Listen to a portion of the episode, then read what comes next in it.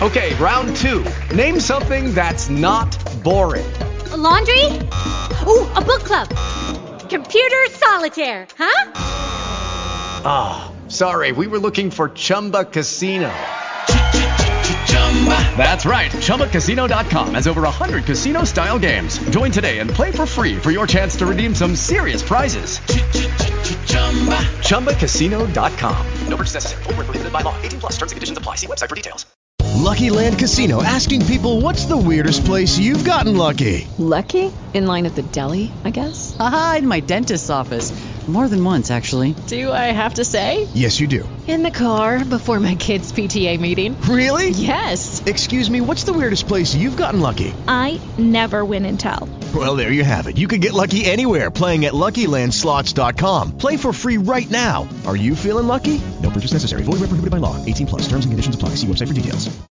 A PW Torch VIP membership doesn't just give you ad free access to these shows and a ton of other VIP exclusive podcasts throughout the week, but you also gain access to our unmatched, vast library of wrestling history, our contemporaneous week to week coverage through our Pro Wrestling Torch weekly newsletters dating back to the late 1980s, along with streaming and download access to hundreds of retro radio shows from the 1990s, including some of my interviews with wrestling's top newsmakers in the 90s. And also our podcast library dating back to the year 2003. There's no larger, longer spanning pro wrestling podcast library than that that comes with a PW Torch VIP membership, now approaching 20 years of podcasting. Go VIP and dive into our post pay per view roundtables, our coverage of some of your favorite eras of wrestling, top name long form interviews, and special format podcasts that we've done throughout the years pwtorch.com slash govip. We have a streamlined sign-up form and you can pay with PayPal or directly with your credit card or debit card in one or two minutes. From right now, you can be a VIP member and diving into our library, pwtorch.com slash govip.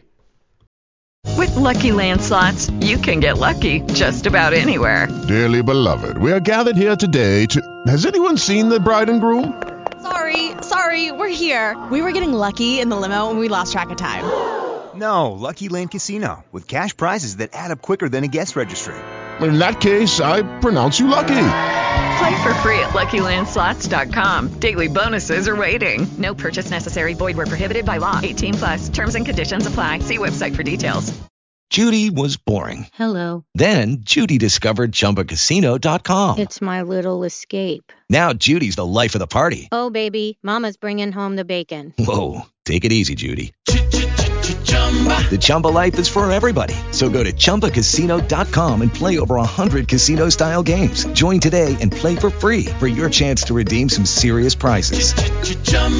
ChumbaCasino.com. No purchase necessary. Void where prohibited by law. 18 plus terms and conditions apply. See website for details. With Lucky Land slots, you can get lucky just about anywhere. Dearly beloved, we are gathered here today to. Has anyone seen the bride and groom? Sorry, sorry, we're here. We were getting lucky in the limo and we lost track of time. No, Lucky Land Casino, with cash prizes that add up quicker than a guest registry. In that case, I pronounce you lucky. Play for free at LuckyLandSlots.com. Daily bonuses are waiting. No purchase necessary. Void where prohibited by law. 18 plus. Terms and conditions apply. See website for details.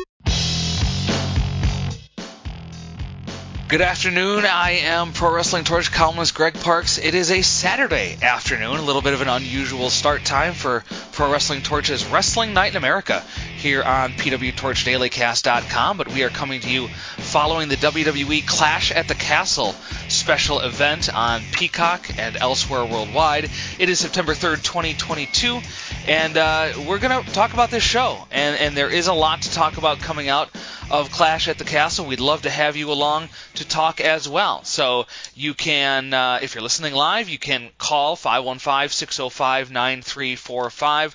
Press 1 to uh, connect with us. And if you'd like to email us, maybe you're a little shy about talking on the phone, maybe you uh, can't stay uh, throughout the duration of the show and hang online, you can always uh, email us at wnialivecast at gmail.com. Um, so what I'd like to do first, as we always do here on Wrestling Night in America, is run through the show, uh, just go through the the big hits of the show, the match results, and then we'll turn it over to you guys on the phones. And uh, before I do that for Clash at the Castle, just a reminder that this is a two for weekend here on Wrestling Night in America. We'll be by again tomorrow night after the AEW All Out uh, pay per view, and we'll be talking about that show. So we're here talking about Clash at the Castle on Saturday night. We'll talk about All Out tomorrow night, and perhaps even the NXT Worlds Collide event if I can fit that into my day tomorrow. Uh, but uh, of course, uh, today is uh, Clash at the Castle. So the pre-show match was the Street Profits and Madcap Moss defeating Austin Theory and Alpha Academy. Yes, he is now Austin Theory once again. The opener on Clash at the Castle was uh, Dakota Kai, Iyo Sky, and Bayley defeating Alexa Bliss, Asuka, and Bianca Belair. I should point out that uh, I really thought WWE dropped the ball by not going with a, a castle-like setup for the entrance. And I get uh, the reasons why they wouldn't want to do that. Obviously, the expense of, of doing that, uh, especially over in the UK, uh, you have you're you're able to put more fans into the stadium and get more money by uh, minimizing the set. And you have fans that are closer to the entrance, which um, looks cooler probably in, in, certain respects. But I do miss the big sets. I, I do miss them for the, at least the big shows. And I think WWE, uh, the way this was pushed and, and doing a stadium show overseas, pushing it for the first time in 30 years, this was a big show to them. So the heels get the victory here with Kai, Sky, and Bayley over Bliss, Asuka, and Belair. Uh, the heels collectively known as Damage Control. This was a long match. I thought it was a tad longer than it needed to be. Uh, but it really uh, put over the heels. You know, Bayley, and I've said this before, Bayley is established. Everybody knows who she is. They know her bona fides they know her accomplishments, but you've got two people in that group that the main roster fan base may not be all that familiar with. So you do have to work at making sure they're not seen as another Alex Riley to Bayley's The Miz, right? Just the lackey who's there to get beat up and take pins to protect the main star of the group. So I thought they've done a nice job uh, as of late of making Kai and Sky on the same level as Bayley. I think that's an important thing to do. And uh, you know, Alexa Bliss, I thought held up pretty well. You know, she as a worker, kind of the weak link in this group of six, but I thought she did okay. And Bayley got the pin on Belair, so obviously that's going to set up as you know you could kind of see coming into this match that the whole point of this match was to really start the build to Bayley versus Bianca Belair singles match. And by having Bayley get the victory here, it gives a further reason for them to go in that direction and to do just that. Uh, match number two was the match I know a lot of fans were looking forward to, and this was uh, Gunther defeating Sheamus to retain the Intercontinental Championship. Uh, Giovanni Vinci from NXT, the the former associate Fabian Aichner of uh, Gunther, and uh, Marcel Barthel uh, in NXT was back with this group. So Imperium has been reformed at least on this night. And uh, Barthel and Vinci uh, brawled with uh, Ridge Holland and Butch that, that sent them to the back. So this was uh, as hard hitting as you would expect, as good as you would expect. And I think I don't think anyone who was looking forward to this match was disappointed by it. Um, Gunther uh, getting the victory, but uh, no shame. Sheamus getting a standing ovation after the match from the live crowd. Um, so, you know, that was cool. Before this, by the way, they did a nod to SummerSlam 1992, acknowledging the British Bulldogs family, and Bret Hart was live in attendance, uh, which, of course, that was the main event of that SummerSlam 92 show, the British Bulldog and Bret Hart for the IC title. And they did it right before the uh, IC title match here. Uh, so, you know, by the way, for those keeping track, Sheamus, who the crowd was wildly behind because of his connections to the UK, lost here. So, um, worth mentioning based on what's going to happen in the main event. Uh, match number three was Liv Morgan defeating Shayna Baszler to retain the SmackDown Women's title. I thought WWE had put themselves in a tough spot here with this match because you know, it felt like they were setting up Ronda Rousey for a rematch with Liv Morgan at some point. So Liv Morgan was probably going to retain. But Shayna Baszler, who really had not gotten any kind of sustained singles push on the main roster, all of a sudden was getting one here. Not a surprise given uh, how she was booked uh, in NXT under Triple H, but I thought you could make the argument that she really needed to win here to cement that singles run. In the end, Liv Morgan won. It was a clean victory. Uh, so I-, I, thought she did need a strong victory if she was going to remain tra- champ, especially with the way she won at SummerSlam over Ronda Rousey and the rejection of the live crowds of that victory. So um, I-, I thought she really needed a strong win here. She got it. And it was I didn't have high expectations for this match. They were they were they were met and, and probably exceeded. So I thought this was this was better than I expected. Uh, then you had match number four, which was Edge and Rey Mysterio defeating Finn Balor and Damian Priest. Dominic was at ringside, helped Edge and Rey win, and then turned after the match. So kicking Edge in the groin, um, beating up Rey. Um, so Dominic finally turns and I, the turn was, I think, effectively memorable in the way it was done. And if Dominic turns to join Judgment Day, I didn't like the execution because basically he allowed Rey and Edge to win and then turned on them. Uh, we don't know for sure that he's joining Judgment Day. All we saw of Judgment Day was them laughing in reaction to um, the turn. I've seen several people online suggest that Dominic join Legado del Fantasma, who are presumably headed to the main roster after losing a, a loser leaves town match, uh, at least Santos Escobar, to Tony D'Angelo on NXT. I think that would be the right move, and just present another wrench into the Rey Edge partnership, and um, you know he could tease joining Judgment Day and then end up with Legado. I think that would be really interesting, uh, and I think if that were the case then it would make a little more sense. But but he still helped Edge and Rey win, which you know unless he comes up with an argument that the turn wasn't planned until after the match. I think maybe if he can make that argument successfully, then it, it would make more sense. Um, but if this is something that had been brewing for a long time, didn't really make sense to help them win. I did think there were shades of Owen Hart here. You know, uh, Dominic was sort of at the side watching Rey and Edge celebrate this victory. And, uh, you know, I thought, I think back to Owen Hart's turn at Survivor Series where he was the only one of his team eliminated and you know was mad that he wasn't invited into the ring to celebrate when the rest of the team won. And I thought they could have done something where Dominic tried to interfere got kicked out from ringside and then had to be in the back while he watched Rey and Edge celebrate the win. I thought they could have done something with that. I thought that would have been pretty cool. Um, Match number five was Rollins versus Riddle. Uh, Rollins picking up the victory over Riddle here. I thought they did a nice job in the last week of build up to really put some serious heat on this match with the Rollins and Riddle face to face on Raw. Um, and so, you know, this match was a really good match. I thought it could have gone either way. Uh, Rollins did feel like he needed a big win after so many major losses. I think it's fair to question where Riddle goes from here. I'm not really sure what's next for him, uh, unless you know they're ready to bring Randy Orton back, and you can you know go right in back into the Orton Riddle um, team, or maybe he stays off TV until Randy Orton comes back. Uh, I don't know. Um, that'll that'll be a tough one for them to figure out, but a really good match. And then match number six, Roman Reigns defeating Drew McIntyre to retain the WWE Undisputed Universal Heavyweight Championship or whatever. Um,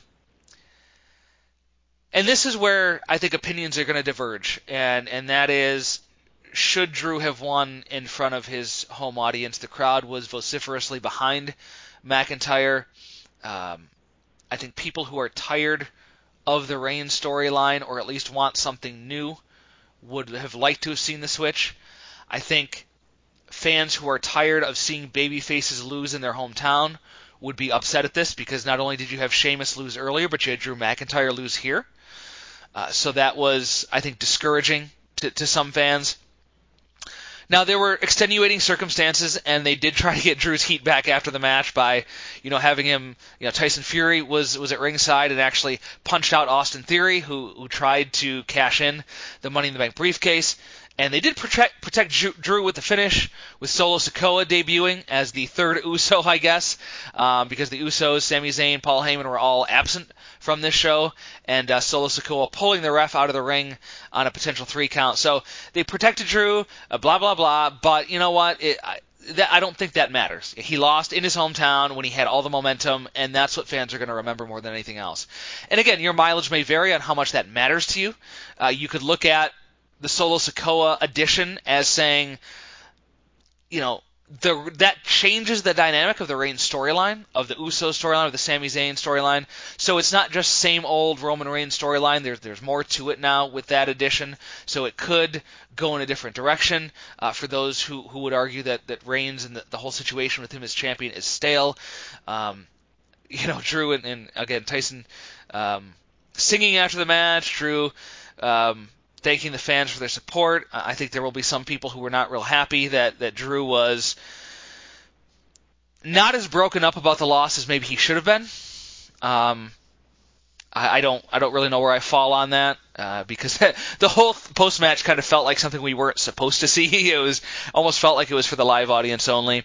Um, but the match was I mean it was your traditional Roman Reigns main event match where you kick out of the big moves they had the crowd in the palm of their hand. They did a lot of crowd interaction stuff where they knew that the crowd would be behind them. So it was smartly booked from that point of view. Um, just, I think it's going to leave a bad taste in people's mouth for people who probably liked the wrestling and liked the show up and down the card, but not having the baby faces reach that finish line is something that WWE under Vince McMahon I think it. I think that it's underestimated in how many fans it turned off WWE throughout the years. Um, the, the the the riding with a top babyface and never really getting a, a proper payoff, and so I think that's kind of a discouraging holdover for a lot of people from the Vince McMahon era of creative here now with Triple H. Um, and, and, then there's people that are going to say, hey, you know, Roman Reigns uh, needs to be champion. I guess the next uh, you know, the next realistic opportunity for him to lose the title, uh, in my mind, is Cody Rhodes, whenever that is. I mean, that may not be till early 2023. Uh, and then you look at potentially The Rock if they can get him at uh, WrestleMania. Don't know if the titles are on the line. Don't know if Reigns needs to be champion for that match.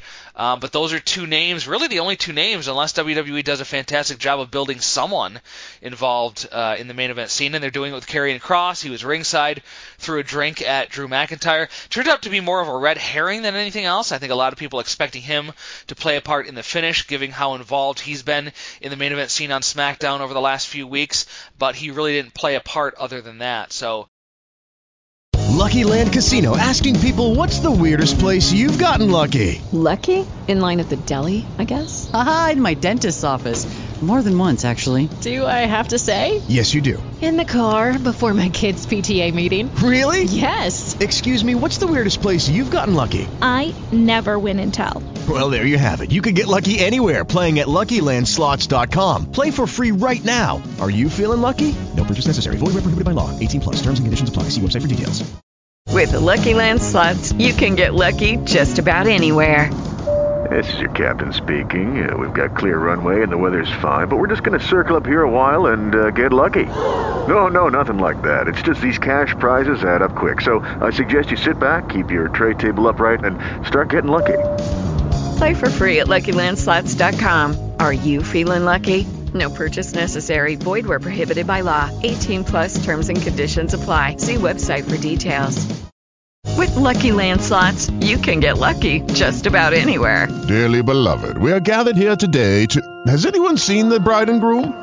Sorry, sorry, we're here. We were getting lucky in the limo and we lost track of time. No, Lucky Land Casino, with cash prizes that add up quicker than a guest registry. In that case, I pronounce you lucky. Play for free at LuckyLandSlots.com. Daily bonuses are waiting. No purchase necessary. Void where prohibited by law. 18 plus. Terms and conditions apply. See website for details.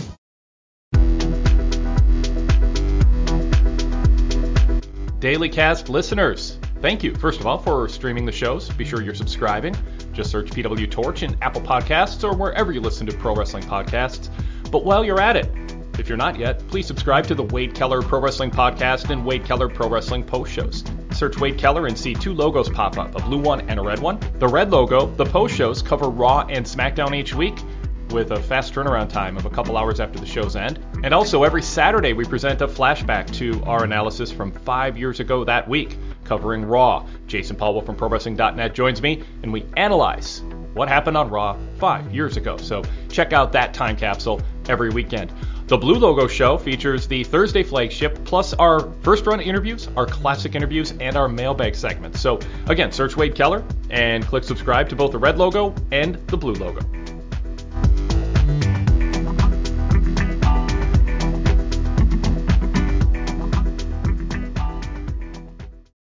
With the Lucky Land slots, you can get lucky just about anywhere.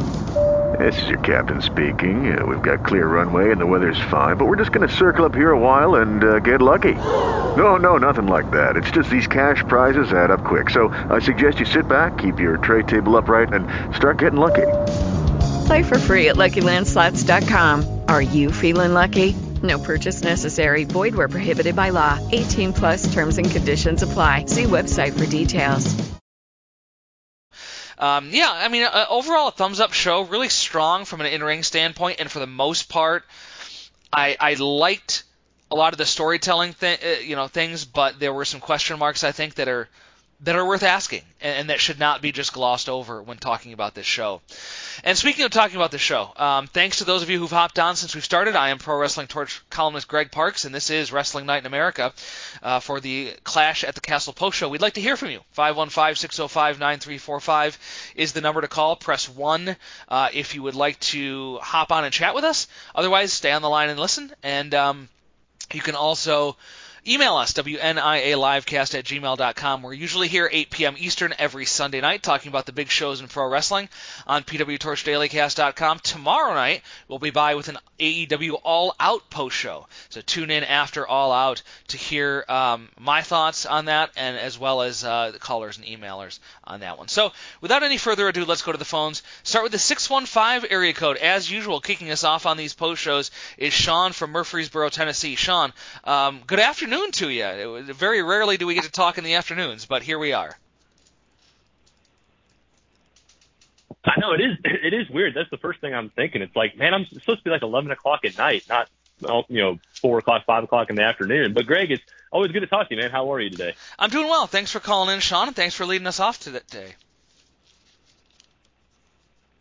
Yeah. So I first wanted to say, I mean, those again, those those guys, those guys and, and women work their work their butts off, man. It, for the from the wrestling perspective, the matches were awesome. I thought all of them were just fantastic. I mean, you were right about the women's, you know, six woman probably a little too long. I think they dragged it out a little too much, but I, I still thought everybody just works so hard. I mean, just I mean, I thought it was just great from that perspective. But I'll lead into all the stuff you just kind of brought up, and and I did want to bring it up and, and kind of say my thoughts on you know Drew Roman the match itself was fantastic. I mean, you know, all that stuff, all the issue, like Roman is, again, I've always said it. Roman is a heel. It's fantastic. He's amazing. I, I love the role he's been in. I, I love that they've kept him champion for as long as they have. But now with him starting to be part time, you know, I, I don't like. I, I just don't know where Drew goes from here. I, I just don't. I, I mean, you know, they tried, you know, to quote unquote protect him. But I, but like you said, I, I just don't know. You know, some people keep saying, well, turn Drew heel, but he's not as good of a heel. He's a better baby face. The fans, I love him. The fans love him. The fans are behind him. I just don't know where he goes. He's so he's so good in the ring. He's so good on the mic. The sword, yeah, today was fine. He just kind of brought it out, but it, it was okay. You know, just bring it out, put it in the ring, whatever. I, you know, where do you think he goes? Is there any way they can build him back up in the next year or so to be in that hunt? Because I still think overall they've really hurt him by what they've done with him. Yeah, that was the other big question, I guess, coming out of the main event is now that you've beaten Drew in this level of a match in his home country, you know, it's not like you can just run this back and say, you know, Chicago, Illinois. Like it, it's just not going to have the same gravitas to it that this match had. They were building up Drew for this match, not for a series of matches, not for a bunch of rematches after this. So even though he's got a case to be made um, with Solo Sikoa pulling the the referee out, it just doesn't feel like he's going to get that rematch that you could argue he may deserve. Um, but I think concern about Drew after this because he and WWE seem to put so much. You know, they, they really doubled down on this. They, they, this was it for him. It felt like, and so when you come up short, where do you go? You know, Killer Kross is there, Karrion Kross. I think that's probably where they go from here. Obviously, that's a step down, though Kross has been portrayed as a main eventer since returning to the main roster. So it may not feel to a lot of people like a major step down. But, you know, ultimately, say what you want about Drew McIntyre. He was just an, uh, I mean, he's going to go down as just another stepping stone for Roman Reigns in his championship run. And that's probably not deserved. I think he deserves more acknowledgement than that, but uh, you know, based on this result, that's that's how it's going to be. Yeah, I agree, and, and and that's what hurt even more too. You know, going back in this last year, like they've just hurt Drew with some of the booking. It's just been so bad. Mm-hmm. The Sword, the stupid Happy Corbin matches, the stupid, so many things. And when he won the title in the Performance Center, I, again, I, I go back. I said it with Wade last night. I've said it many times. I don't mean to harp on it. I know it was such a bad circumstance when Drew won the title. He was so over then. Mm-hmm. And I know it's what it is. It was a pandemic. It happened. I get all that. But he just, gosh, man, he deserves so much more. He's so good. The story he told coming back. And I just think it hurt him. I know they say Roman's a bigger star, and I, and I don't doubt that he is, but uh, I, I don't know. I'm, I'm curious to see where they go, and hopefully yeah. they'll tell some good stories. But and this was kind of leading me to, you know, the match before, which again, I thought the build to Seth and Matt was fantastic. I thought the match was fantastic. But again, you have to build stars, and they're just not doing that. They're hurting Riddle, I think, by losing this match. And uh, the argument will be, and I and I understand Seth lost a bunch, but Seth can recover. He's a star. He's been for a long time. Riddle, I think, so, needs you, this to get to the next level. Let me ask you this: We've seen Riddle get a lot of TV time with the Randy Orton stuff. He's been involved as a major player mm-hmm. during the duration of that storyline. I mean, you know, that was that was a big storyline on Raw. He had a major challenge to Roman Reigns on SmackDown and put up a heck of a fight. You don't think that Riddle is now in a position where he can lose a match, a semi-main event match to Seth Rollins, and and not do a lot of damage? I, you know, I, I don't think it's going to hurt him all that much. I do wonder where he goes, and I brought this up when I went down, you know, down the matches. You know, does he, you know, stay off TV for a while, maybe wait mm-hmm. for Orton to come back or whatever the case may be. But ultimately, do I think he's right. going to be hurt a ton by this? I, I just don't see it in this one. No, and, and but that's what I was gonna still go back to say. Like, you know, again, I'm, I'm always willing to let it play out. I, I, it's not like, oh, I, they can't do because Riddle's still young enough where I think I just wish he wouldn't have had the match with Roman to begin with. I, I really wish they wouldn't have gone that route because I think they could have built a story up to where maybe he could have been a guy to defeat Roman and maybe that would have been a thing. Because I think, you know, again, he's still over enough to where I think he can get over it. And, and so again, I, I think with with Riddle, I'm more like I'm willing. Like Drew, like I think he's been hurt in, in a way. But with Riddle, I still think he's young enough and hasn't had enough matches where I think he could still be okay from this, and I'm willing to see where it goes. You know, does he eventually, when Orton comes back, does he turn heel on Randy? Because again, I think you can't turn, it, or, or if they have the tag team and they go their separate ways, like that can be okay. But if they are going to turn someone, if when Orton comes back, it can't be Randy. It just it just can't be. It's got to be Riddle because mm-hmm. that would be more intriguing to see where they go. But I, I, again, the match itself tonight today was fantastic. I mean, they're just both so good in the ring, and so that was good. But then the last question I was going to bring up before I you know get off was, you know, with Liv and Shayna, with what you were saying, I I do think this was the right way to go, only because I think Shayna had been so damaged. And I think with again Triple H's booking, you could say, well, he's got something going with her, and and, and yeah, that's true. But I think if you are going to go with Liv, I think she had to get a clean win here. I still don't like Liv as, as the champion in necessarily, but do you think that? I still think Charlotte's you know coming back here at some point. Is Charlotte in in the weeds here? Because I know Ronda's going to get her title match back. Like, where do you think they're going with this whole Liv storyline? Because I again, I'm intrigued. And, and what do you think of that? That what, what do you think of the story they're telling with Liv? Well, I mean, they, they sort of had to really get it back on track after SummerSlam. I don't think they saw that crowd reaction coming in the ensuing weeks with the way she won at SummerSlam. So I think they really needed to um, sort of course correct a little bit with how they presented her, and maybe as a stronger character. Um, and, and, I think they've succeeded in that. I thought she was pretty over as a babyface here. Um, uh, at this show, um, although it's a UK crowd, so it's a little different atmosphere there, certainly. But yeah, hmm. Charlotte is kind of the specter hanging over the SmackDown Women's division and the, the SmackDown Women's title hunt. So you've got that rematch with Ronda, no doubt, coming up, especially after what happened on SmackDown, where Ronda basically had her suspension reversed. Um, so I would expect that, you know, that could even happen on TV, and then maybe, you know, at the next PLE, you have Charlotte come back and she faces Ronda.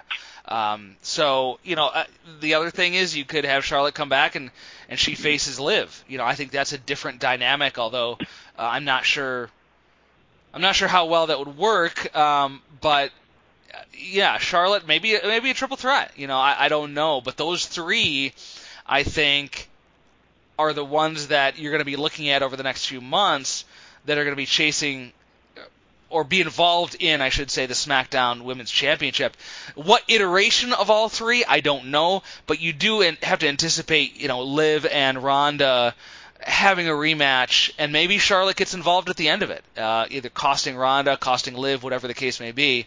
Um, so that's kind of my sense of it, that it's going to be those three in some form or fashion uh, by next month's uh, show. Yeah, and that's what I was thinking too, because I still think you know they're going Ronda Becky at WrestleMania next year, which I I'm so pumped about because I I think that'd be you know obviously great, and it finally do the one on one they've been looking for, and that could be a way to get Charlotte with Liv, but you know mm-hmm. move on from that. But real quick, I just wanted to say you know Sheamus Gunther was insane. It was a great match, then right finish, but I thought it was a, a great match, and so overall it was like a to me it was a B plus show because of the Drew thing, I think it did hurt him. But overall, I still thought it was a great show. And I'm curious to see what other callers had. And Greg, man, I I don't know if I'll be able to talk to you tomorrow after AEW All Out. I don't know if I'm going to get it yet. I'm still debating. Money wise, it's an issue for me. I want to see the show. I think it's going to be a great show, but I'm I'm still debating. But I'll either way, Greg, I'll talk to you soon, man. I appreciate you taking my call, man. All always. right, absolutely, Sean. Good hearing from you as always. Uh, so we we actually are lucky because we have a live correspondent who was there uh, in Cardiff for this show who's willing to call in. So let's go to him now. I see him on uh, the switchboard, and this is Nick. Uh, Nick, are you with us here? Yeah. Hi, Greg. Can you hear me? I can hear you perfectly. Good to talk to you. Thanks for uh, volunteering to, to call us up and give a live perspective of the show. Oh, no, no problem at all. This is Nick, VIP member from Milton Keynes in England. Uh, I've just heard a bit of what Sean had to say there, and I totally agree with him. Oh, the atmosphere was great and the event was amazing, but just absolutely gutted at yeah. the way that the main event ended. So I guess um, you were not. Uh, it, it, it, didn't win you over the post-match sing-along with with uh, Tyson Fury. That didn't that didn't send the crowd home happier. no, it didn't. I, I appreciate their you know they're they're they're trying to trying to make light of um, put a good spin on it at the end, but no, that crowd was down after that finish, and yeah. uh, it was so close. We all thought that you know he was going to do it at that that final claymore kick, and uh, yeah, it, it, uh, it was a, a bit of a downer. Now the crowd's pretty down, but yeah. you know, like Sean said, I'm interested to see where they go with him. hopefully it'll be uh, you know some sort of redemption, maybe at the Rumble or WrestleMania. Who knows? But uh, yeah, it's, uh, it was a bit of a downer for sure. Thanks for listening to our podcast. Did you know we also have a website? pwtorch.com. Daily news updates, editorials, and my live TV coverage covering Raw, Dynamite, and SmackDown, and my live pay per view coverage for WWE and AEW. Create a tab or bookmark, make it a daily stop. Visit us throughout the day, every day, to keep up on breaking news and more. That's pwtorch.com. Tell me about the ride you guys were taking on in that match. Because it wasn't, you know, it was it was sad that Drew McIntyre lost and and I you know, I made the argument that Drew should have won here, but there was a lot of it was like a roller coaster. Like even watching at home, like I was into it. I was into Austin Theory coming out and the shock of that, and then Tyson Fury decking him, and then you know Solo Sikoa getting involved. Who is this? You know, at at first, and then you know the near falls and everything like that. So tell me what it was like to be there live during just the dramatic ups and downs of this match. Oh, it, it was. Sorry, I'm near the train station. It was brilliant. Um, the, the the the the near falls were just so close, and at the beginning, you know, with Drew having the crowd on his side and having a lot of offense. Um, Roman's face, obviously, we couldn't hear what he was saying. I presume you could on TV, but um, his face, his facials, his reactions were amazing. Mm-hmm. Really helped get the crowd into it. Um, the chants going on supporting Drew was fabulous. Um, and, and then as the match went on and on, it just seemed like everybody's hopes got lifted and lifted, and we thought, yes, it's actually going to happen. And then when the running came, right, oh, when Charles Robinson got knocked over, we thought, oh, Karrion Kross is going to jump the guardrail and get involved. Um, but when he didn't, we, we even thought then, oh, it's definitely going to happen. It's Mm-hmm. definitely going to happen.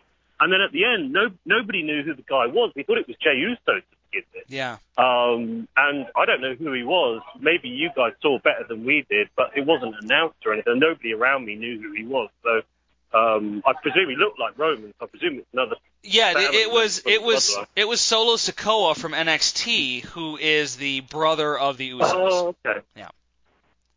Oh, okay, that makes sense. They they didn't really show him too much on the Okay. screen with his with his hoodie on, so you couldn't really tell. Um, but yeah, it, it was just such a ride, and ah, we all we it, it was just so close at the end, and, and yeah, we, we we all thought he was going to do it. Does that does the does the drama and just all that went into that main event does that make up at all for the disappointment of Drew losing? Is there any way you can say, "Man, I'm really bummed Drew lost, but that was a fun ride," or is it just complete utter disappointment that Drew lost? No, not at all. The whole event from top to bottom, the dark match all the way through was such a great experience. We haven't had a stadium show over here for, you know, 30 years. And, and just to have 60 odd thousand people chanting Drew's name and getting involved and, and, and cheering for Bayley and, um, you know, the whole thing was just such a great experience. Yeah, it was really disappointing, but it was a great, great night. And I think everybody, the atmosphere was, everybody really enjoyed it. Well, the crowd was electric. It seemed like all night. Uh, did you get a sense that there was any match that was sort of the crowd wasn't super into? Because, like I said, they, they came across pretty well all night. But being there live, is there anything that you could say? Well, the crowd wasn't as interested in this match as they were everything Oh, else on the show. Sure. Yeah. For sure. I totally agree with Sean. They've got to get that title off Liv Morgan. Okay. That that match was ice cold. I, I don't know what it played like on TV, but there was no reaction in the stadium when she came out. Um, it was people were getting up, going to the toilet, getting a beer. Um, no interest at all. Uh, but for most people, uh, everybody wanted sort of to see the match, and and it was a good match. But um, I think it was a bit disappointing when Liv went over clean because you know it was just she's got no reaction at all, and, and it's just not working with her. I, I think the problem is her, her previous couple of wins have been quite, you know, dubious in a way with the way it's finished, and just people aren't buying into it here. I'm not sure what it's like over in the states for live live crowd reaction, but here it's just uh, it, it was ice cold that match, absolutely. Yeah, they haven't been very kind to her either over here. I, you know, after the the win at SummerSlam, the uh, the crowds were chanting "You tapped out" and everything like that, so they didn't seem to buy it either. Yeah, yeah. Um, let me ask you about the, the the stadium itself. What was the setup like? I mean, did did it seem like a a really cool uh, setup that they had inside the the stadium? Um, and and the crowd, I assume, was pretty well sold out. I don't know if there was any empty seats that you could see from your vantage point. Uh, definitely, yeah. So this is the Welsh Rugby and Football Stadium or Soccer Stadium. Um, and, and the main stadium, rugby's really big in Wales, bigger than soccer, mm. and uh, it, it's their main stadium. Uh, I think they said there was 63, 62 or 63,000 people there tonight. Uh, it was a really good setup. I was in the upper bowl, but right on the front row, so the, the view was great. I was on the opposite from the hard camera. Uh, and there was a massive um, screen with a graphic, flashing the cards graphics above the ring. And the, the walkway, the entranceway was really long um, which meant that they couldn't have the Titantron like they used to uh, usually do. But um, no, it was it was it was packed. There wasn't a seat in the house apart from behind the hard camera. Um, there was a some, a big Welsh flag there topped off on the stadium. But uh, no, it was really well presented. Um, the atmosphere was great. They had a dark match before the event, uh, about half an hour before, to get the crowd going. Um, and, uh, every, and, and as soon as that finished, there was Michael Cole coming in and, and, and getting the crowd going, Corey Graves. Uh, yeah, so it was a really good atmosphere. They built it up really well. Did anything happen? I know you ha- haven't had a chance to see the pay per view, um, but did anything happen like off camera or anything that, that viewers of the pay per view may have missed that you think uh, is worth pointing out? Well, it, Bayley got a great reaction in the first match. The crowd was so behind her. They were they were cheering her name, giving her chance. I don't know if that came across on TV because you know I've heard that you know in the states they might alter crowd reactions, but mm. uh, or if it came through on her facials and her reaction in the match. But yeah, the crowd was so behind Bayley. She got a great reaction, um, and uh, uh, I think that was the main thing from, from us that surprised me. I, I didn't think she'd get such a positive reaction, but yeah, she was she was really well received. And that Sheamus um, Gunther match, oh, amazing! the crowd was so behind Sheamus. I, I know he's not from the UK, but you know, Ireland is sort of you know we've got a long history going back, and there's a lot of Irish and obviously Scottish people here for Drew, and uh, that was amazing. And he got a great reaction, and, and all the way through was, was really supported, really well. Uh, there was a um, tweet from former Pro Wrestling Torch um, podcast contributor uh, Jim Valley who noted that he received a text from somebody in the crowd that said there were some sightline issues because something related to the um, the ring setup being uh, off the ground, and so people uh, couldn't really see very well certain parts of it. I'll have to see if I can bring that tweet up because um, I'm probably butchering um, what he was getting at. Uh, but did you sense that that any um, anywhere in the crowd that there was anything difficult to to see from anywhere? Did you hear about it um, from anyone? This is this is the message he got um, from his tweet. He says, "Very unhappy fans around complaining the ground the base is set on is raised six feet, meaning a ton of seats can't see the ring or stage." Uh, did you see anyone or, or any seats that may have had that issue or hear about that from anyone? I, I didn't hear anybody, but like I said, I, I had quite a good seat. My seats are uh, 250 pounds, which is mm. about three, 310 dollars ish um, currently. Um, and so I, I had a really good sight line. I can imagine if you were at the top of the bowl, um, that it would have been really hard to see because that big Clash at the Castle graphic um, uh, sort of screen that was above the ring probably would have would have would have made it really difficult to see. So yeah, I think I think the seats at the top may well have had a, a problem, but uh, uh, no, I, I didn't hear anybody complaining, and, and you couldn't couldn't feel it in the crowd. Were there any wrestlers who got any reactions that were different from the way they were booked? I mean, everything seems sort of consistent. Sheamus got a good reaction. He's been portrayed as more of a babyface lately in his build-up uh, with this match, in particular with Gunther. But were there any heels that got cheered? Any any um, baby faces that got really booed? Did you get a sense that the crowd was uh, on a different page than WWE booking with any of these wrestlers? Jeff Bayley, really. She got a massive reaction. um, there, there, was chants saying, "Bayley, we love you. Uh, you know, so good to have you back." So yeah, yeah, she she was definitely the one. Uh, Edge got an absolutely massive reaction, only second to only Drew McIntyre. He was absolutely uh, adored by the crowd. Um, excuse me. and the uh, the dark match uh, at the beginning, the Street Profits um, uh, were teaming up with Madcap, Cat Moss. Uh, Street Profits got a great reaction against Austin Theory and um, Alpha Academy. Um, uh, uh, and uh, Austin Theory got a lot of heat. So I think I think there's still stuff to do with Austin Theory. Uh, The crowd really reacted to him, especially when he came out. Everybody thought he was going to cash in uh, against Roman and maybe take one of the belts and, and then Drew take the other. Um, but uh, no, there's, there's more to do with Theory. I think uh, I know he hasn't been on TV much lately, but uh, the crowd really reacted to him in the dark match and obviously when he came out at the main event. So uh, yeah, Bayley was a big one for us. What was the reaction to the Dominic Mysterio turn? That's one that's been a long time coming, and some would probably say they probably should have done it a long time ago. But uh, what what was the the reaction to that from the live crowd?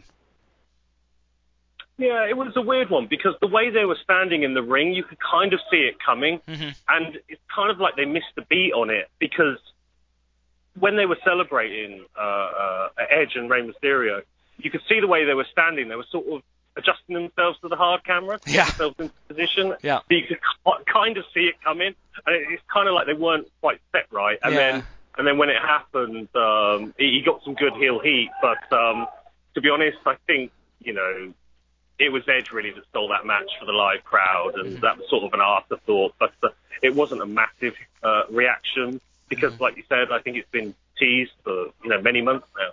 Um, and, and the way they were standing, it was like they're just taking too long, uh, and you could sort of see it coming. But uh, no, uh, you know, I, I, it was good, but um, it, it was a little predictable. Yeah.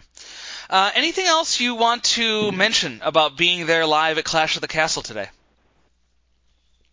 Uh, just that it was uh, an amazing night. Everybody, apart from the result of the main event, is really happy. Um, uh, it was a great atmosphere. Uh, really good to see WWE back. I have been to a couple of um, sort of house shows that they've done over here over the last 12 months since COVID, but this was on a different level with the stadium setting and, and, and the, the main event. But no, really good, and hopefully they'll be back soon, you know, next year. Awesome. Well, I really appreciate you contacting me, Nick, and, and volunteering to be our live correspondent there in the uh, UK. So uh, thank you so much for calling in, and get home safe. Yeah, thanks, Greg, and uh, everybody go VIP. The Alan 4L uh, VIP 30 4L 30 series is amazing. Obviously, the round tables. So anybody thinking about going VIP, definitely do it. Thanks so much, Nick. All right, cheers. Thank you. Bye.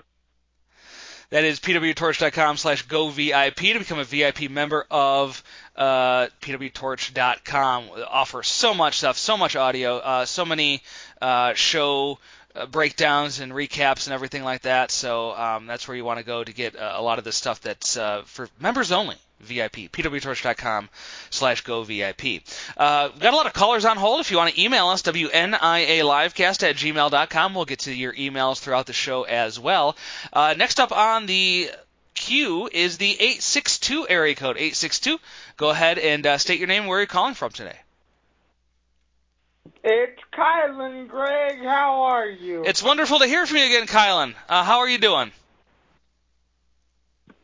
I'm wonderful, Greg. Gla- glad to hear your voice again. Yes, good to hear yours as well. Thank you so much. Uh, I know you used to be a, a frequent caller of uh, wrestling, uh, not even Wrestling Night in America, just the, the live cast, the uh, James Caldwell and Greg Parks Thursdays, I think. What- well, I'd like to let you know now that get get used to me again because you'll be hearing from me a lot now on non pay per view or premium live event Saturdays. So Awesome. this is this is the start of a resurgence on Wrestling Night in America. Wonderful. Looking forward to it. Uh, what'd you think of Clash of the Castle today? Strong, strong show. Uh, ex- except for the main event. But otherwise, very strong. I would even go so far as to say the Sheamus Gunther match was a potential match of the year candidate. Yeah, I mean, if you like that style, and I know a lot of people do, um, it doesn't get much better than that. You know, it, it, it is a lot of what's your what's your taste in styles, right? And if you like the hard hitting style, uh, this is as good as you're going to see in WWE. You know, you can go to New Japan and you can see this style of matchup probably a couple times a year. You may even be able to see this in AEW, uh, depending on who's wrestling. But in WWE, I mean, you've got Gunther, you've got Sheamus, you've got some other guys on the main roster who can wrestle this style. But I don't think you're ever going to see it turned up to this level where it's two guys who just love to hit and they're at uh, they're on a show like Clash at the Castle where they're just going to leave everything on the table. And that's exactly what Sheamus and Gunther did tonight.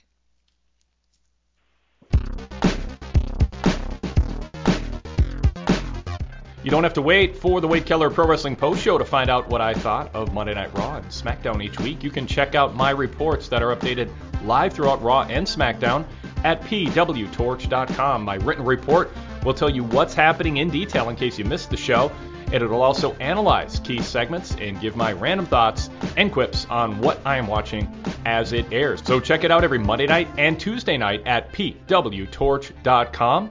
That also applies to WWE pay per views. I cover those live at pwtorch.com with a detailed written report with star ratings. And of course, you can find other TV reports from other contributors to PW Torch, such as NXT, ROH Impact Wrestling, and more. Check it out, pwtorch.com, your first stop for TV and pay per view written reports.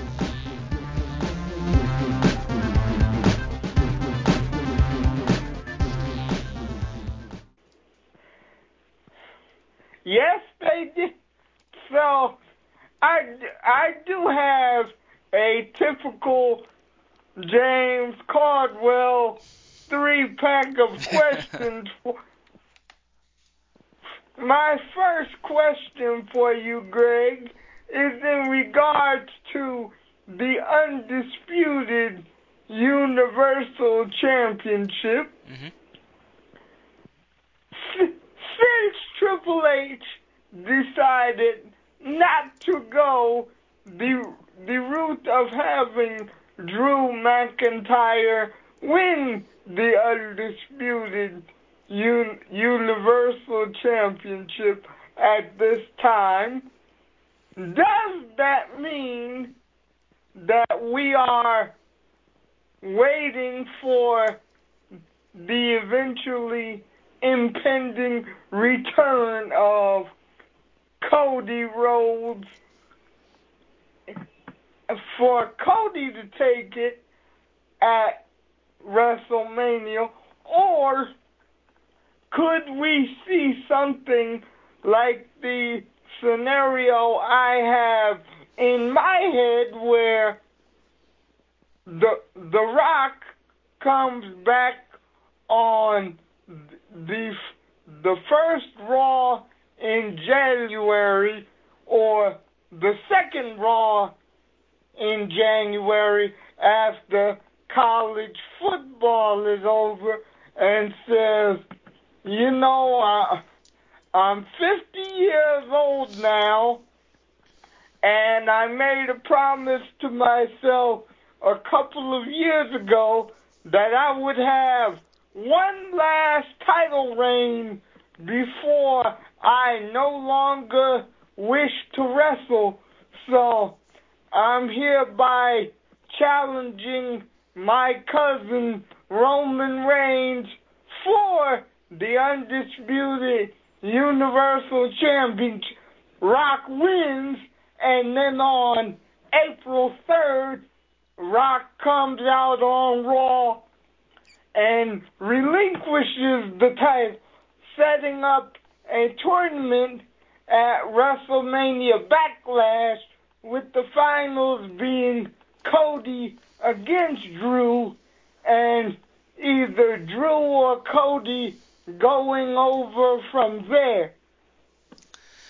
Yeah, I think you know the the two names that I mentioned at the beginning of the show when we're looking ahead at where Roman Reigns could potentially drop one or both of the titles, and Cody Rhodes and Roman uh, Cody Rhodes and The Rock are really the only two that I could see.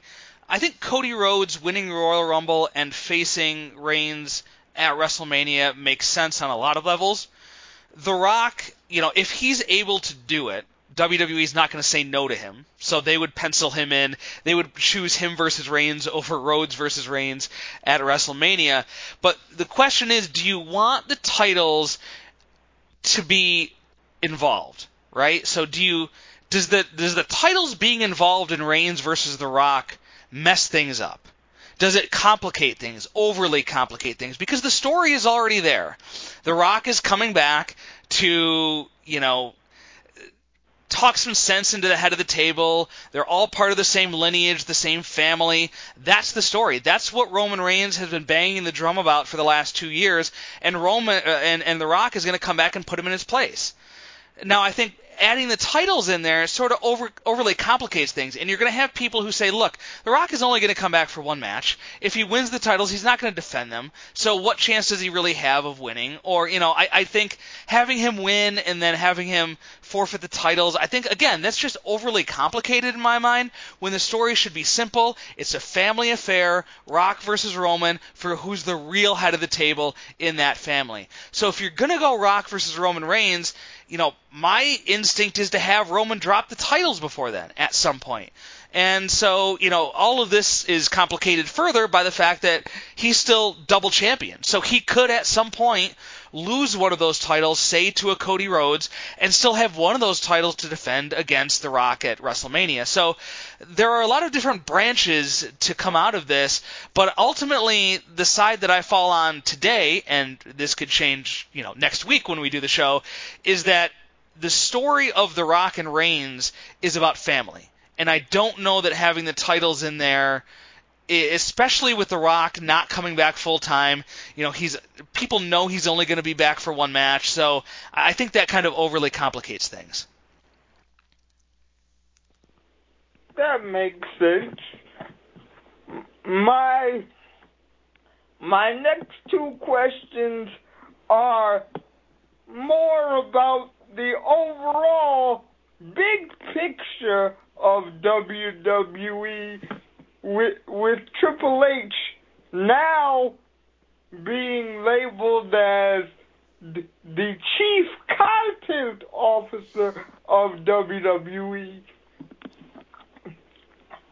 Uh, my my second question for you, Greg, is not now that Triple H has given his first comprehensive interview since taking the helm of WWE Creative back on July 22nd. Should, WWE fans have placed the immense amount of faith in Triple H that that we have. And the second and final part of that of my th- three pack of questions what what do you think the NXT and overall WWE brands will look like now that Triple H formally re laid out his vision of having NXT India and NXT Japan and NXT China and all the other areas that he originally wanted to do three to three and a half years ago before the coronavirus pandemic happened. Well, to answer the first part of the question, should fans have the faith, the level they do in Triple H as creative, I think, um, yeah, I, I don't think there's anything wrong with that. I think, you know, his creative in NXT uh, was was pretty well received, and you know he's he's smart enough to know that he can't replicate everything he did in NXT to the wider audience on the main roster. Yeah, he's bringing in some of his guys, quote unquote, you know, the Johnny Garganos, the Dexter Lumises, the the Karrion Krosses, uh, but you know he also understands that, and this is kind of dovetailing in with your uh, other point. There is he's not going to change WWE completely. WWE main roster, for better or worse, has its core viewers that tune in every week and watch every week. If you completely rebrand the show um, in the short term, you ha- risk running off those diehards. And the question then becomes is there enough interest from people who may have turned off WWE at one point or have heard good things about the creative to sample the product? Are there enough people who is willing to watch every week to replace those people? And I don't think that answer is yes. So I think it's more of steadying the ship at this point. Yes, he's going to make some changes. We've seen some of them already. Uh, but I don't think it's going to be a drastic difference. I think the NXT territories is interesting. They sort of dipped their toe in the water with NXT UK, which I don't you know, I don't really think that was all that successful. And I know that they rushed it out to get ahead of the ITV uh, tapings that were done in the UK. But ultimately, um, I, I, just don't think NXT UK was the blueprint you want to follow if you're going to open NXT territories all over the world. And so I get what WWE is trying to do. I, I get trying to establish a foothold in some of these countries, especially these countries that have just millions of viewers and, and the, the potential gold mine of rights fees in those countries and things like that. Um, but if NXT UK is sort of the, the vision, I'm skeptical it's going to work on a large scale. You know, I, I just don't know what the business plan looks like. I don't know how much they've learned from the NXT UK rollout and how much they're willing to change from that but it's it's going to be a big risk if they do it because there's really no way to do it small. I mean, you have to set up training facilities in those places. You have to hire a bunch of wrestlers in those places, uh, bring people in to train them in those places. So uh, there really is no way to really scale it down. I mean, it's going to have to be a, a pretty well good-sized endeavor. So I, will believe that when I see it. I have a, let me just say this to, to kind of put a bow on this. I have a lot more trust in Triple H as head of creative than I do in the, the trust that I have that these NXT uh, satellite promotions all over the world are going to work out. So that's kind of my take on it, Kylan.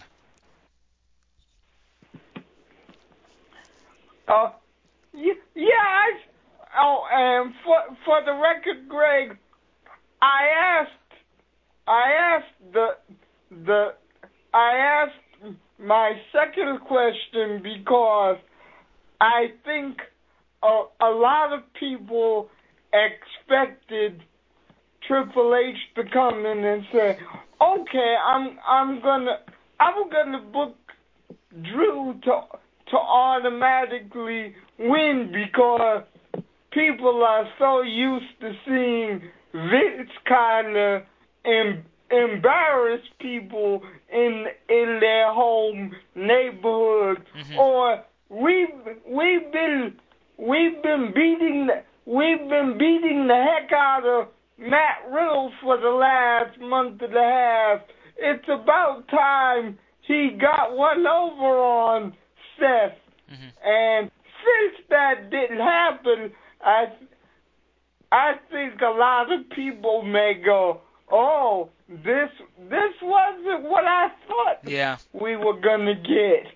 Yeah, I, I think I think that's a fair point, and I think there also was a lot of, uh, you know, and I wrote this in my roundtable in the in the Torch newsletter um, after SummerSlam. You do wonder how much praise Triple H is getting simply because he's not Vince McMahon, and people for decades have been calling for a change in creative.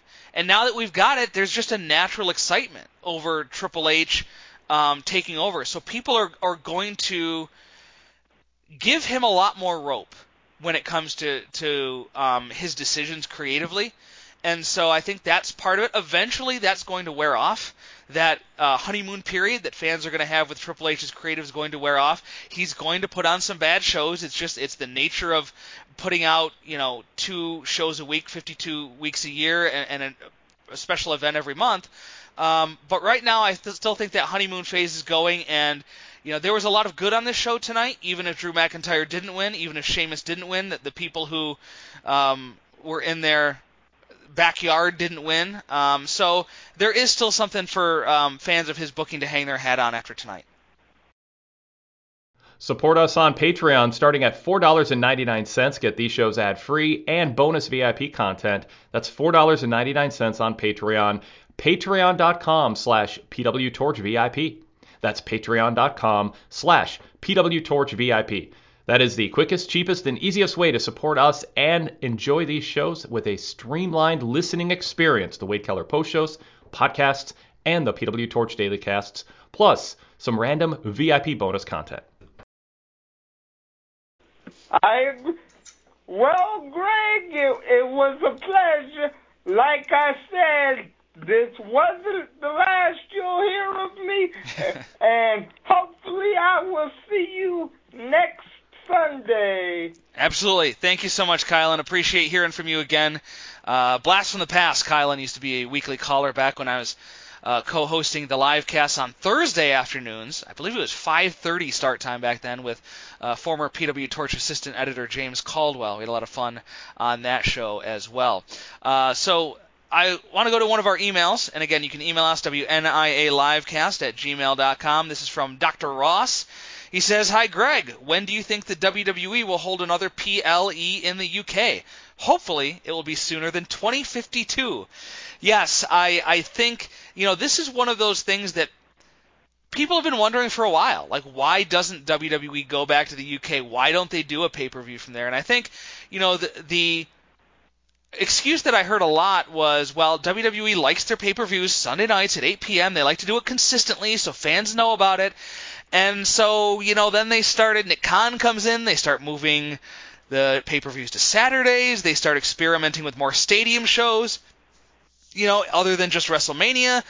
All of a sudden, you know, okay, now we've done them on Saturdays. What if we do them on Saturday afternoon in, in in America, and it's so it's nighttime in the UK? What if we do a stadium show over there, a special event? So the the addition of Nick Khan, I think, sort of opened those doors. And yeah, I, I think this is going to be something that WWE should look into doing yearly, um, if not more than once a year uh, having a major show in the UK. There, there are plenty of places, plenty of stadiums to go with as popular as soccer and rugby is in the UK. They have plenty of stadiums that you can go to and not, you know, rerun the same stadium every year and run the risk of burnout. So, um, I think it, it, tonight's crowd certainly was a feather in the cap of the UK and something that WWE can look at as a reason to say, hey, we should do this again. So, no, I don't think we'll have to wait until 2052 for another one. Uh, back to the phones we go. The 623 area code. I believe this is Brian from Phoenix, Arizona. Hey, Greg, this is Brian. Uh, hopefully, you have you are having a great day today. I am. Uh, great to hear from so many callers, new and old, and uh, you know, great to have so much feedback on this show. Uh, we're loving it right now. So, Greg, did you just call a 55 year old Brian old? I'm just wondering about that. Oh, uh, new and old callers, as in callers from way back. I would never, I would never okay. call uh, call one of my call- callers old, especially since I didn't know how old you are. Your voice makes you sound at least in your 30s, Brian. Um, I drink a lot of water, so I think that helped out uh, with my youthful appearance. Got to stay hydrated. Got to stay hydrated.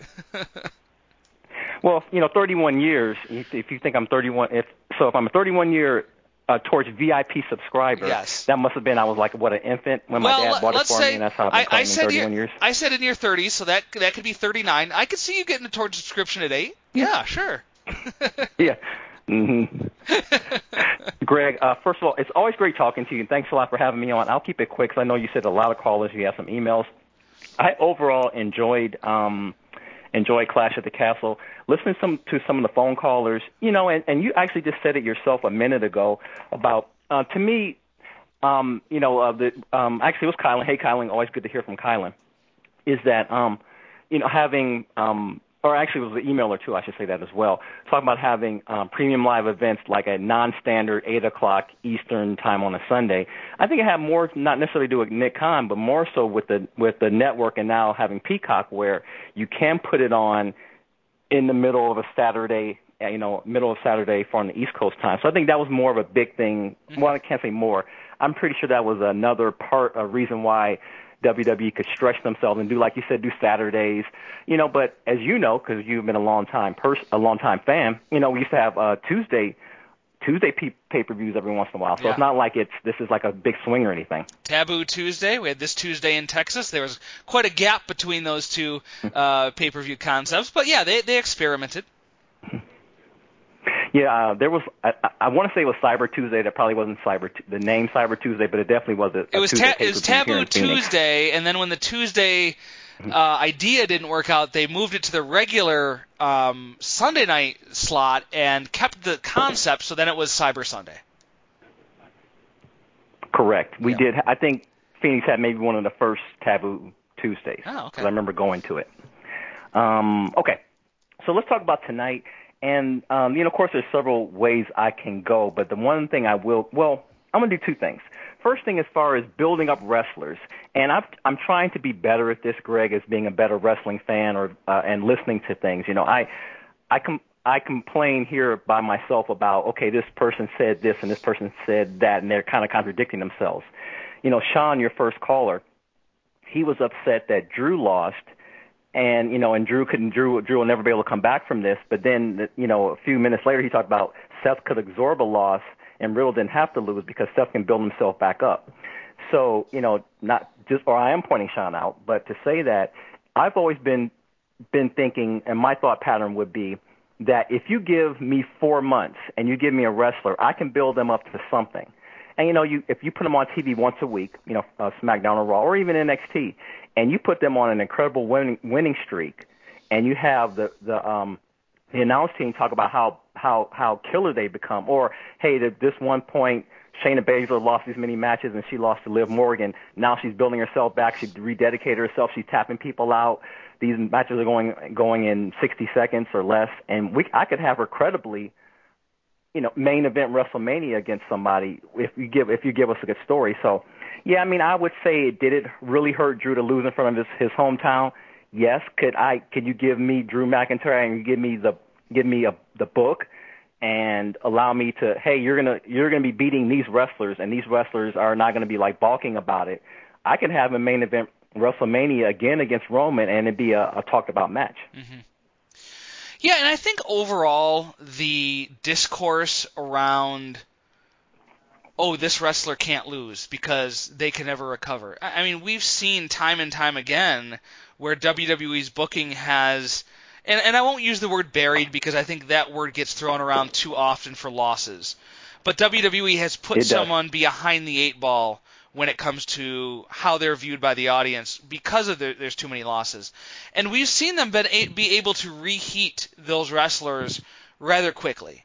And so I, I think overall the concern about wrestlers not being able to take a loss or not being able to recover from a loss tends to be a little overblown. And and Riddle, I'll use the example of Riddle, um, which Sean used. Like it, it- it's not as if Riddle is a main event star who is kind of on tenuous footing and a loss could could uh, cause fans to no longer view him as a main eventer.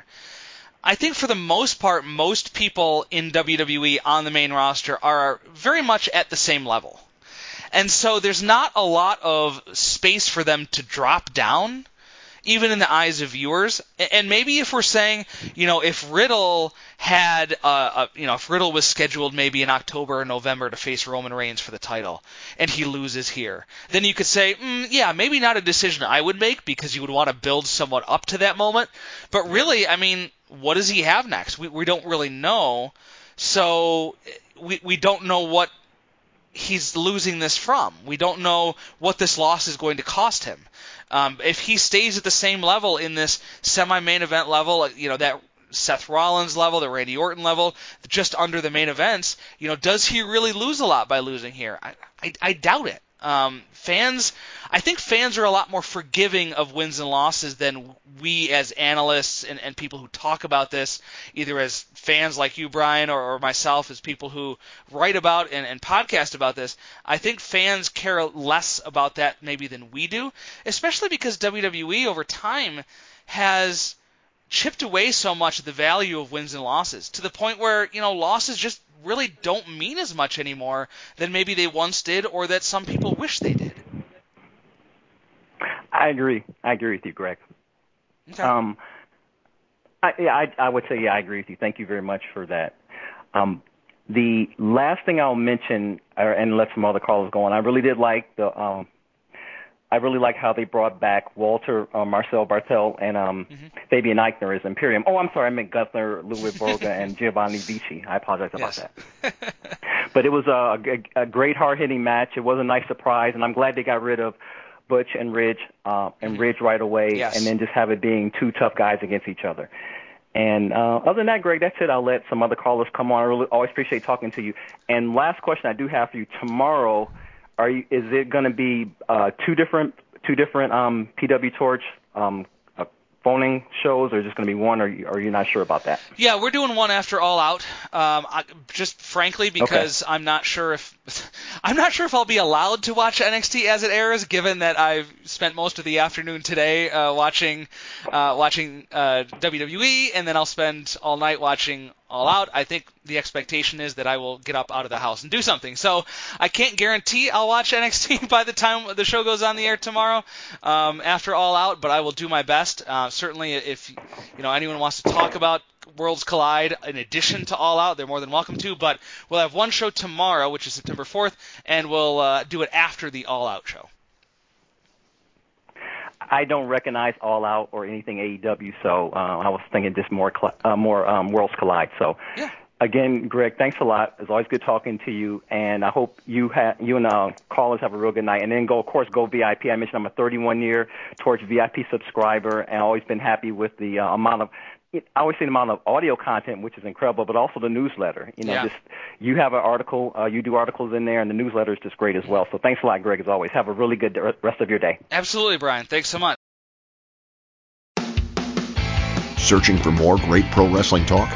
Then join me, Jason Powell, host of the free weekly Pro Wrestling Boom podcast.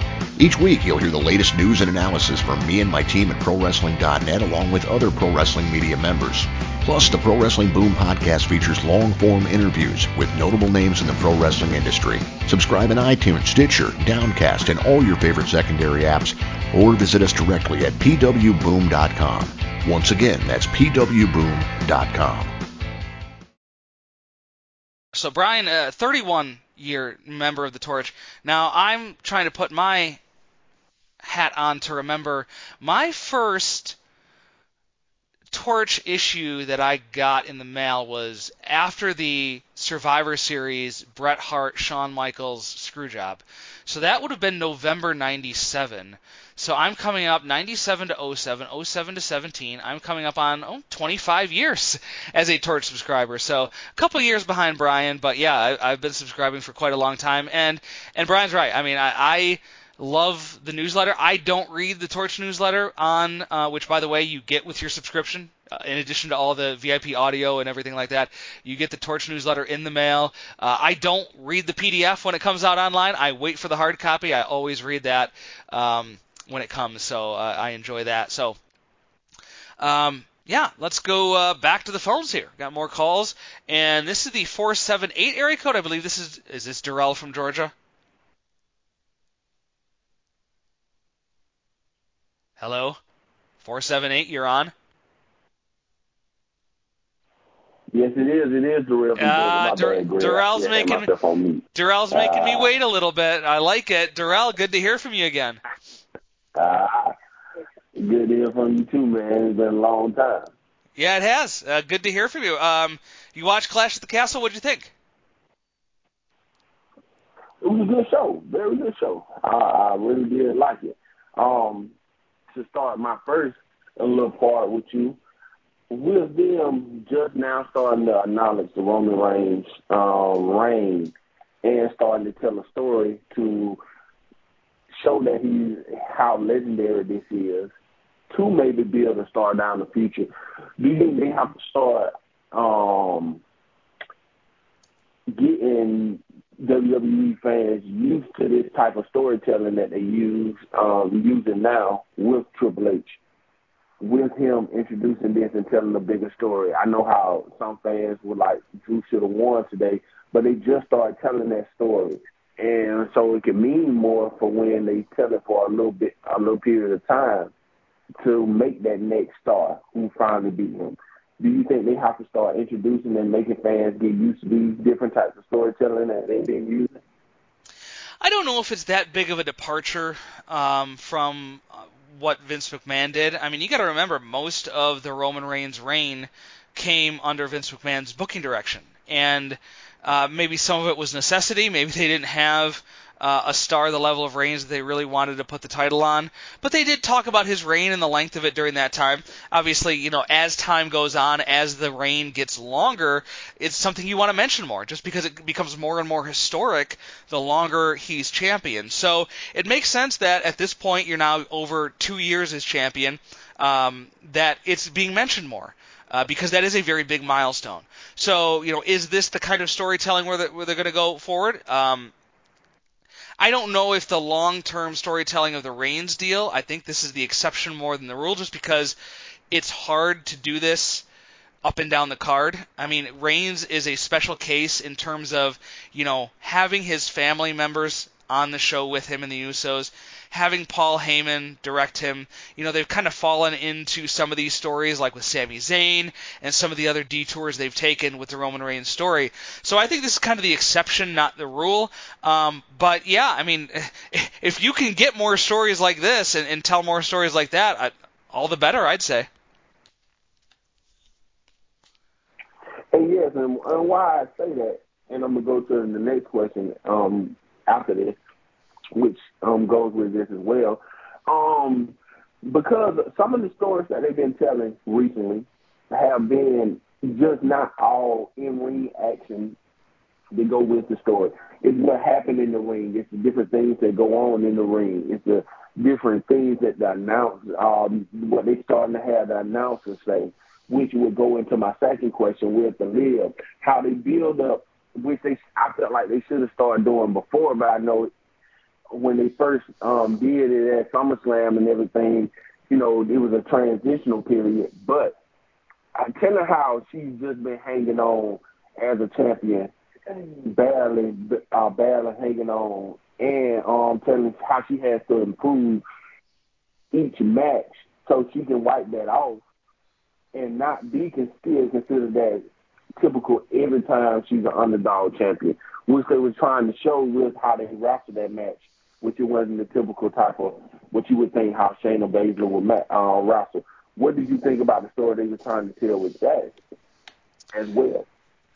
Yeah, I, I think a lot of the story was just you know Morgan trying to stay away from the submissions. You know, Shayna Baszler, they've reestablished her as this dominant submission machine, which I think she always should have been portrayed as on the main roster, and which she was portrayed as in NXT, and that's the best version of Shayna Baszler you're going to get. Um, so, you know, Liv obviously does not have that same skill set.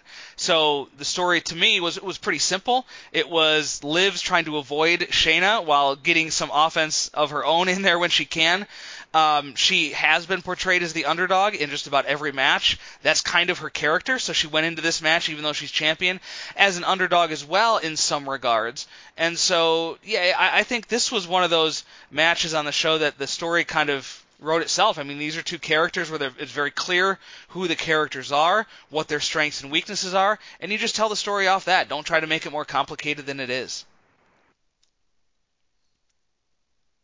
Okay.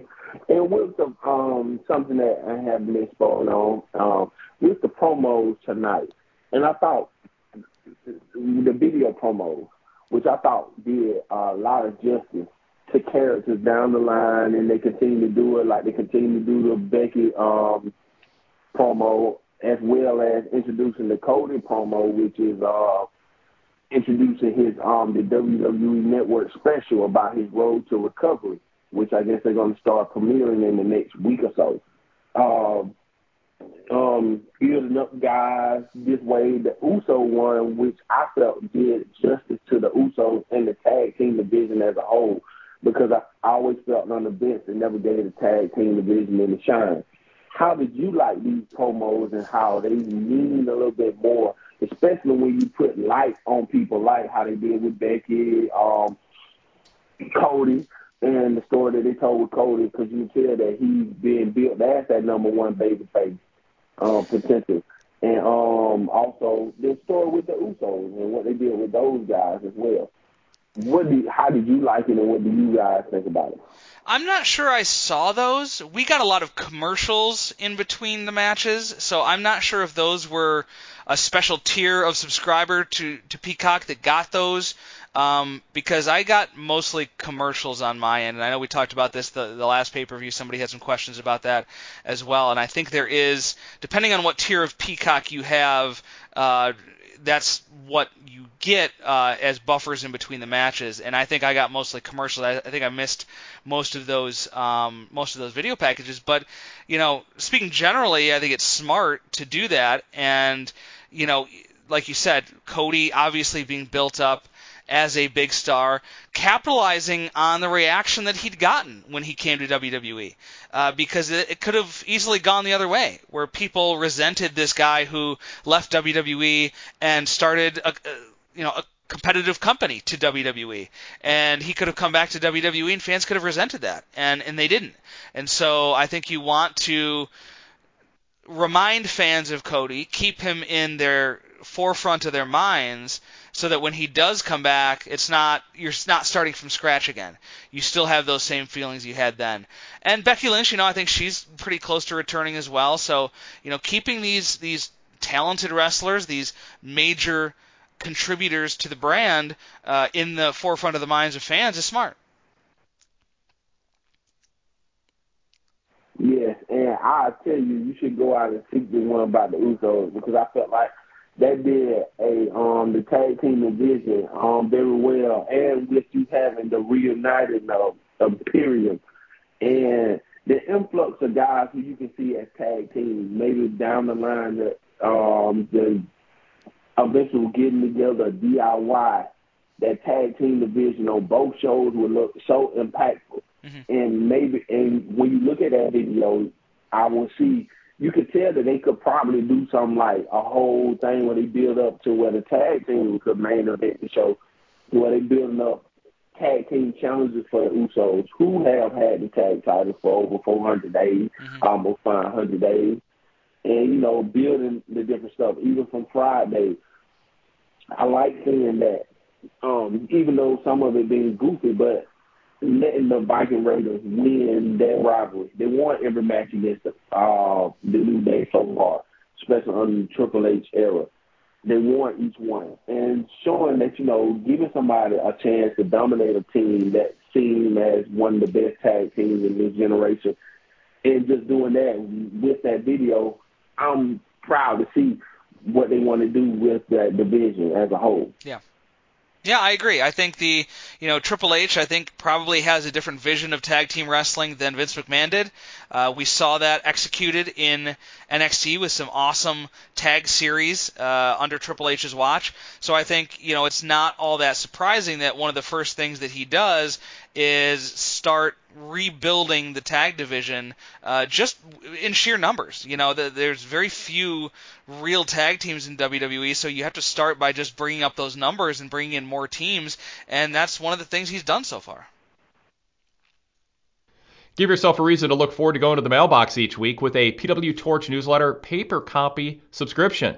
Details at pwtorch.com slash paper copy. It's 12 pages every week, packed with my TV reports, along with exclusive features such as my cover story on the top story of the week, our pay-per-view roundtable reviews from the Torch staff, exclusive feature-length columns from Greg Parks, Rich Fann, Sean Radican, Alan Counihan, and Zach Heydorn, Torch Talk transcripts, the latest news, and more. pwtorch.com slash paper copy. Take a break from screen time and settle in every week with a mega dose of wrestling news and analysis with a Pro Wrestling Torch newsletter, paper copy edition in the year 2022. You can get a full year of home delivery for just $99. or try us for an eight-week trial subscription. pwtorch.com slash paper copy.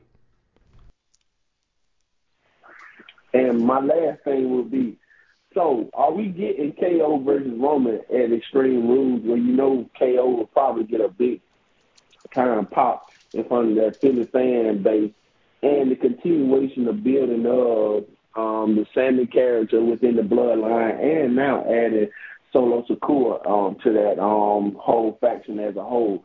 It seems like they continue to make it that that bloodline um, tandem fresh and continue to making them fresh, which you can go back to um, previous contenders. How did you like that, and are you thinking that's what we get next? And that's it for me. All right, Darrell, thank you for the phone call as always. Uh, good to hear from you. Another uh, long time uh, PW Torch Daily Cast caller. Um, Kevin Owens is interesting because they've obviously made a conscious decision to begin building him up as more of a serious threat.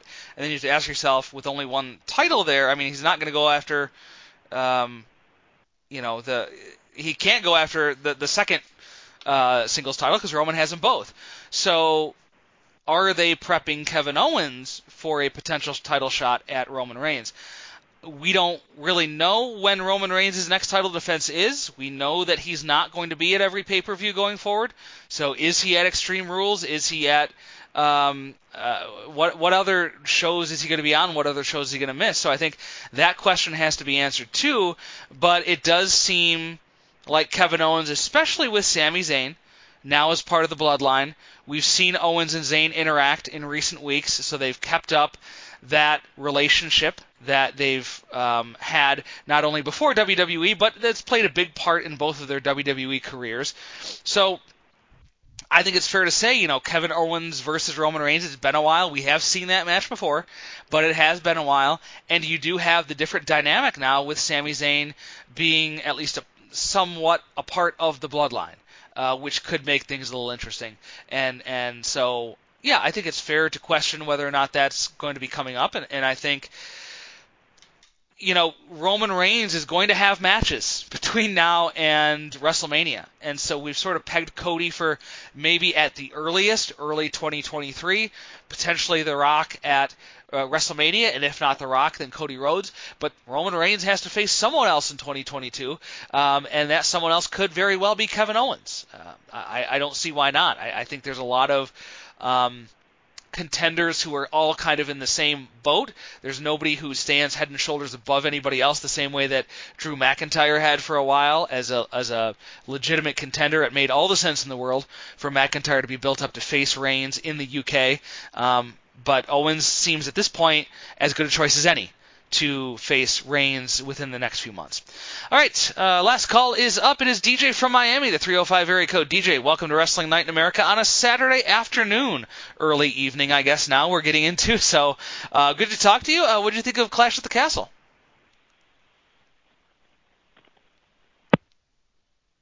Whoop. We just lost DJ.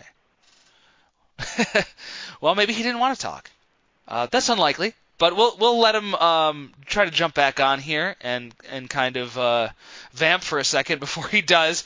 Um, and again, uh, as you're watching All Out tomorrow night, hit us with an email, wnialivecast at gmail.com. I know it's it's a late night um, for that, and uh, you know you're welcome to email us your thoughts if you can't hang up late enough for us to uh, to chat uh, on the phone. So um, would be happy to do that with you. Uh, we have the 111 area code, so a Skype or international call. Don't know if this is DJ again or someone else who's giving it a shot. Hello? Oh, now they've jumped off. Oh my goodness. I'm, I'm pressing I'm pressing the right buttons. I promise you it's not me. I promise you I'm not hanging up on them. Um, but Well, we'll try one more time. But again, uh, WNIALivecast at gmail.com. I know a lot of people can't call in live, uh, but if you're watching All Out and you want to send your thoughts, uh, email. We'll we'll get them on the show. We'll talk about them. We'll answer your questions.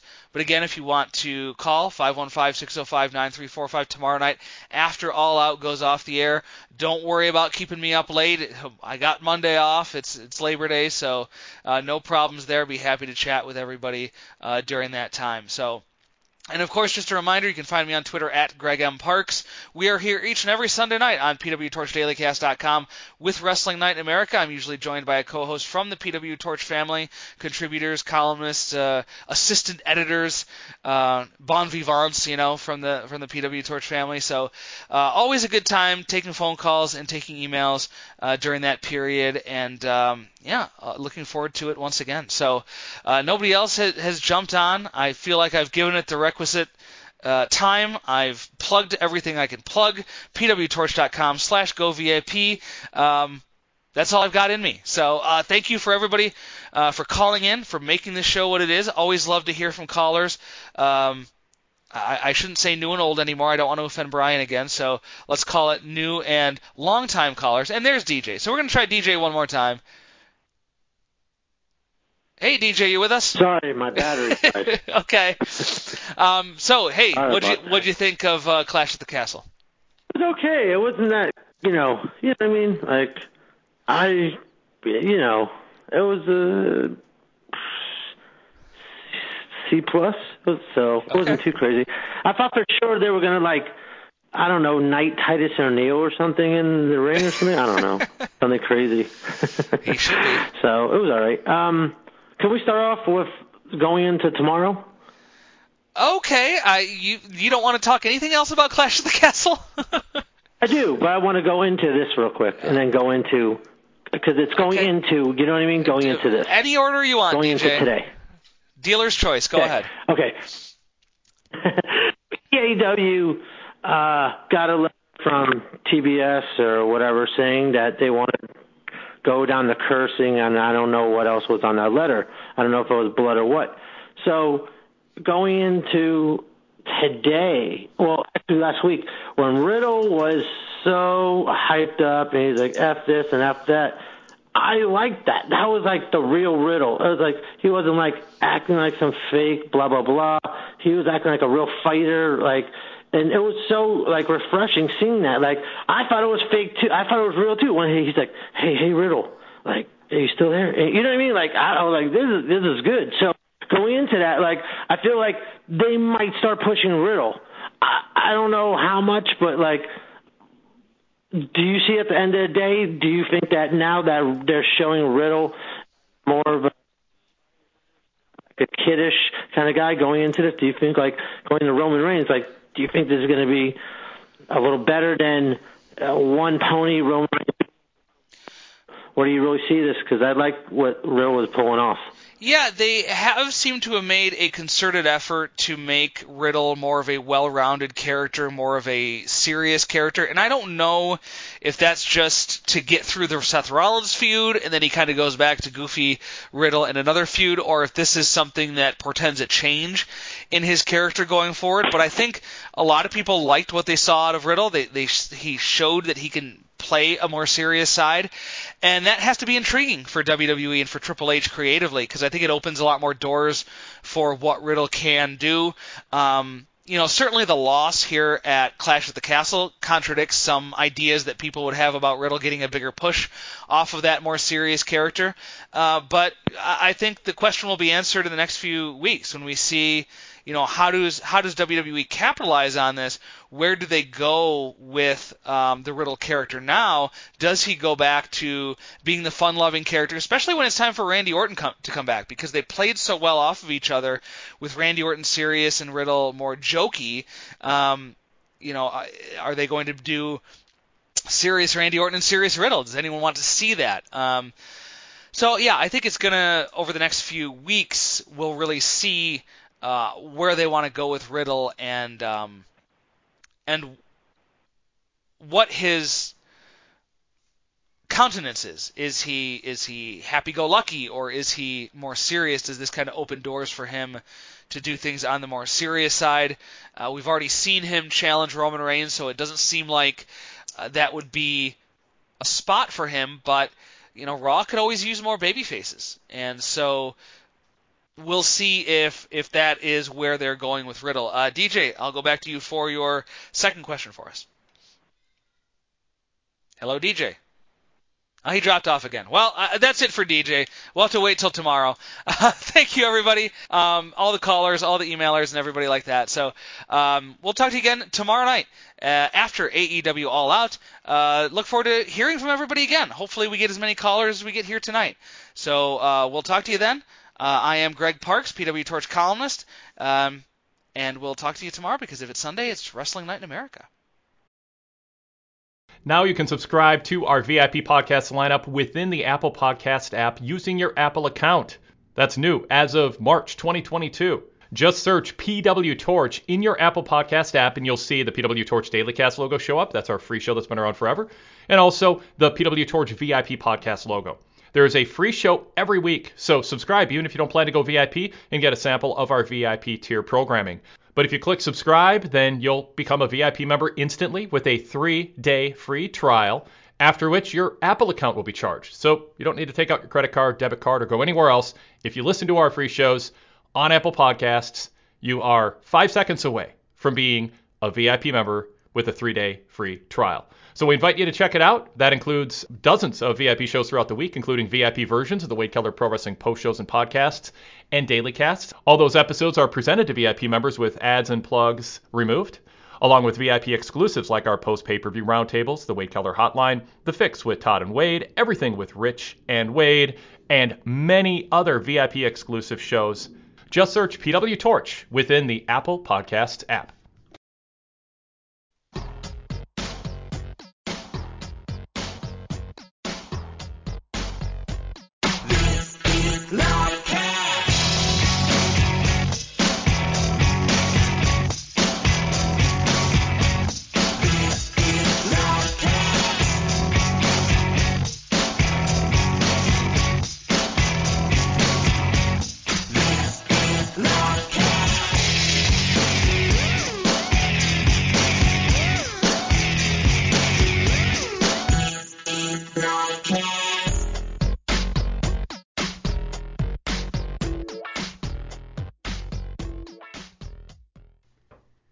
Lot of you listen to the Wade Keller Pro Wrestling post shows who haven't watched the TV show we're talking about. A good way to catch up on what happened on the TV show is with my VIP exclusive Wade Keller hotlines that follow Raw, Dynamite, and SmackDown every Monday, Wednesday, and Friday.